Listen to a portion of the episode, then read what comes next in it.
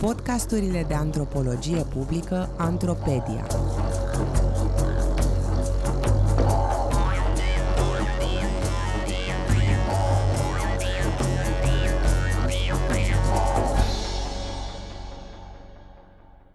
Vin rușii.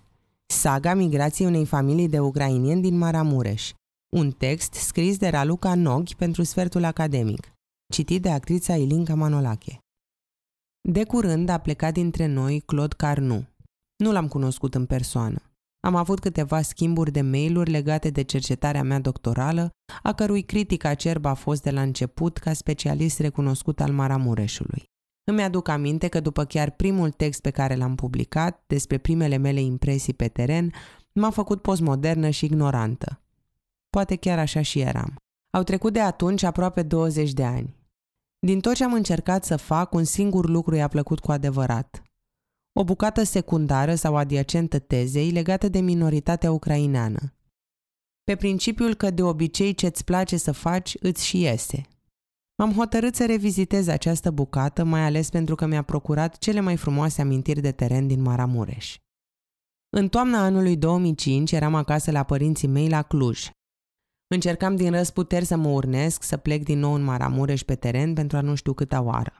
Timpul alocat cercetării se topea în fiecare zi în care tot ce reușeam să fac era să-l citesc pe Dan Brown în patul suprapus al copilăriei mele. Într-o dimineață mi-am dat seama că dacă nu plec atunci, nu voi mai pleca niciodată. M-am ridicat din pat, mi-am făcut rucsacul, am ieșit pe ușă, m-am dus la gară, m-am urcat în primul tren spre Baia Mare. Țin minte că m-a sunat tata speriat, nu știa unde dispărusem.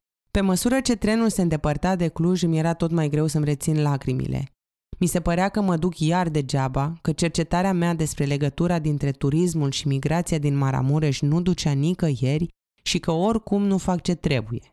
În compartiment cu mine mai erau trei persoane care spre bucuria mea vorbeau o altă limbă. Suna a rusă sau în orice caz o limbă slavă. Îmi place să vorbesc cu oameni în trenuri, dar atunci n-aveam putere pentru asta. La un moment dat, totuși, cea mai tânără dintre ei m-a întrebat unde merg, într-o română foarte curată, fără niciun fel de accent ardelenesc sau altul, ceea ce m-a surprins. Am intrat în vorbă, am aflat că fusese la spital la Cluj cu domnul așezat în fața mea, unchiul ei, și se întorceau acasă. I-am spus că am debătut destul de mult Maramureșul și m-au întrebat pe la noi, pe la Ruscova, ați ajuns? Nu ajunsesem. Nici nu auzisem de Ruscova. Maria, așa se prezentase, mi-a explicat că e primul sat dintr-o aliniere de trei, celelalte două fiind repedea și poienile de sub munte, majoritar ucrainiene în zona Văii Vișeului. M-am blocat, nu auzisem nici măcar de minoritatea ucraineană. Pe moment, asta n-a făcut decât să-mi sporească sindromul ignorantă postmodernă, uite vezi, nu știi nimic despre nimic. Înainte de a coborâ, Maria mi-a spus că mă așteaptă cu drag prin părțile alea. M-am dus în treaba mea, care, așa cum mă așteptam, nu s-a legat de niciun fel. După vreo săptămână de vorbit alandala cu oamenii din diverse sate, pe piste care nu duceau nicăieri, mi-am zis că nu mai am nimic de pierdut, mă duc la Ruscova. A fost o aventură să o găsesc pe Maria, dar din aproape în aproape am reușit. Ea a apărut sincer și plăcut surprinsă să mă vadă, m-a dus imediat la unchiul și mătușa ei, care m-au și primit cu drag în casa lor, copiii lor fiind cu toții plecați în Austria. Reveniseră peste vară, în vacanță, dar camerele lor erau din nou goale și prezența mea a prelungit puțin bucuria de a avea casa plină. Mi-au intuit foarte bine încă din tren tristețea și deruta și au făcut tot ce le-a stat în putință să mă simt bine la Ruscova. Maria, pe de altă parte, locuia cu soțul și cei doi copii. Ne-am fi descurcat și dacă stăteam la ei, dar era mai puțin spațiu acolo. Altfel, am fost împreună mai tot timpul petrecut la Ruscova, lucru pe care l-am apreciat, ea având destul de multă treabă în gospodărie. S-a acomodat extraordinar de bine cu rolul de interpret când ceilalți vorbeau în ucraineană. Dar în general vorbeam româna, iar a lor era, cum spuneam, foarte curată, ceea ce m-a ajutat, Chiar ardeleancă fiind, româna moroșenilor îmi cerea acomodare, cuvinte trunchiate, argou, melodie și accent diferit. Și datorită Mariei, care mi-a devenit rapid ca o prietenă mai mare, și familiei și vecinilor ei, m-am simțit extraordinar de bine la Ruscova. Aproape de la o zi la alta, mi se părea că fac în sfârșit ce trebuie, că exact de asta mă apucasem de antropologie. Mi-a părut rău că eram mult prea avansată cu cercetarea și calendarul doctoral ca să mai pot schimba lucrurile radical și să mă dedic în totalitate minorității ucrainiene. M-am concentrat tot pe tematicile care mă preocupau în cadrul cercetării, cele legate de turism, migrație și alte feluri de circulație, așa cum se văd și înțeleg ele sub umbrela conceptului mobilities, adică un continuum neoliberal al deplasării de oameni și bunuri. Mi-am folosit tot timpul rămas cercetării de teren la Ruscova, restul toamnei, după care m-am întors de două ori în ianuarie și în vara lui 2006. Am luat-o încetișor, încercând înainte de toate să mă familiarizez cu satul, cu limba pe care oamenii din jurul meu o vorbeau. Am înțeles că era mai degrabă un dialect de ucraineană cu accent polonez sau lituanian în funcție de lingvistul care se pronunța. Dialectul includea și multe cuvinte românești. Mi s-a părut extraordinar că oamenii din Ruscova trăiau din start în trei limbi, cea oficială, română, ucraineana literară învățată la școală și cea vorbită, propriul lor dialect de ucrainean. În plus, fiecare dintre cele trei sate, Ruscova, Repedea și Poenile de sub munte, cu particularitățile sale fonetice și lexicale.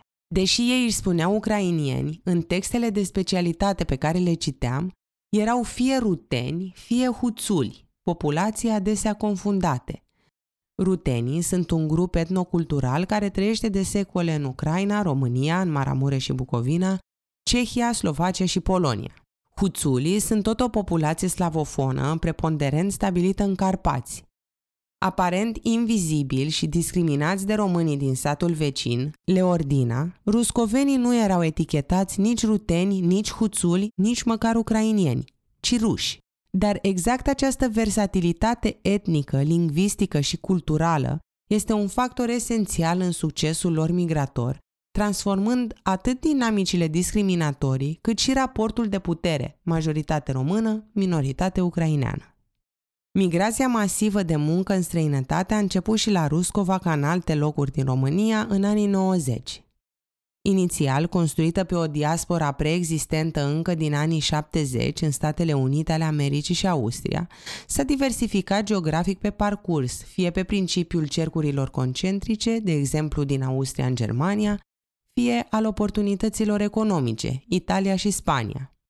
Când am ajuns eu la Ruscova, la mijlocul anilor 2000, în Austria, Belgia și Elveția existau deja sate de ucrainieni pur și simplu transpuse cu totul, inclusiv cu biserica. Dacă n-aș ști că sunt în Austria, aș zice că sunt la Ruscova. Mi-a povestit mătușa Mariei, gazda mea, despre vizitele ei la copiii plecați. Am avut ocazia să-i întâlnesc un nepot stabilit tot în Austria dar care venise cu soția la Ruscova în vacanța de iarnă din 2006.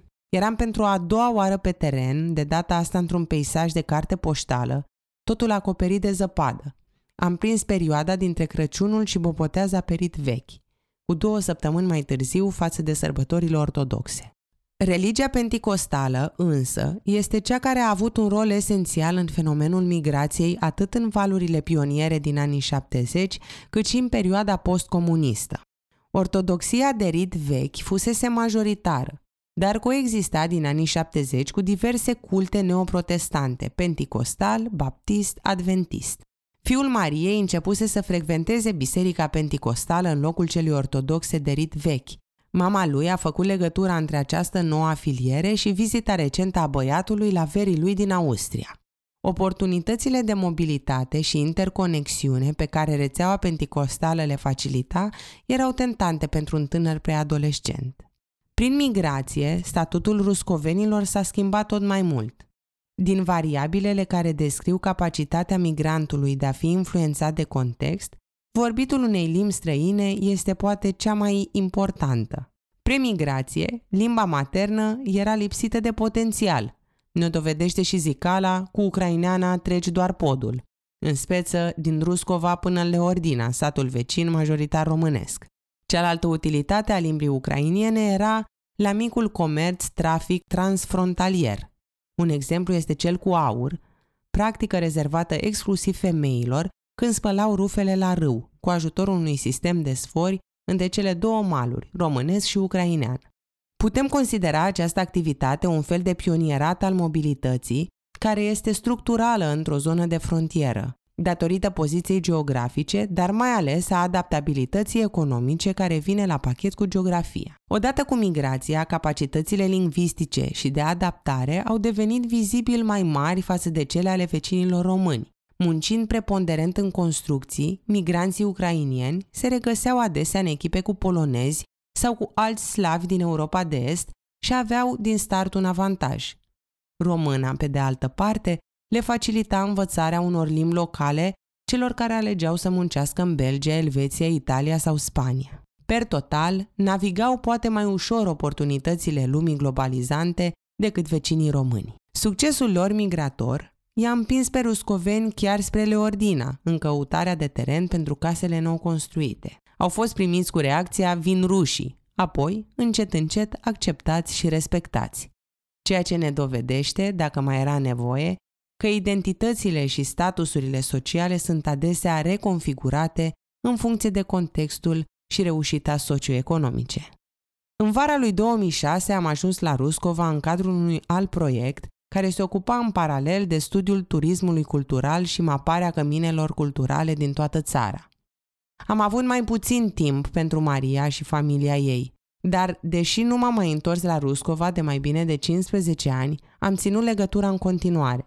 Fiul Mariei și-a mai vizitat veri în Austria, dar până la urmă a ajuns să lucreze în construcții în Belgia.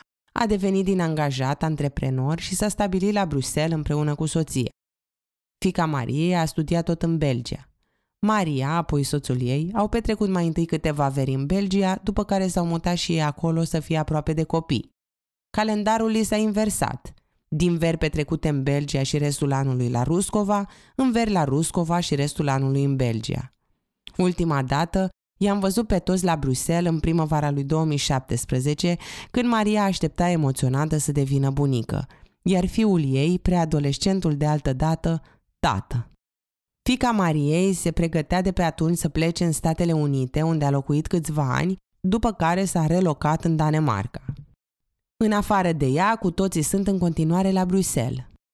Contrar trendului, pandemia nu i-a întors la Ruscova în România – nu le-a afectat aproape deloc munca în Belgia. Nici cealaltă dinamică actuală a migrației, care pare că a revenit parțial la modelul de acum 20 de ani, în care bărbații erau la muncă în străinătate, iar femeile în România cu copii, nu pare să-i fie atins deocamdată. Sunt mulțumiți cu viața lor la Bruxelles, împreună și își păstrează optimismul în vremurile astea tulburi.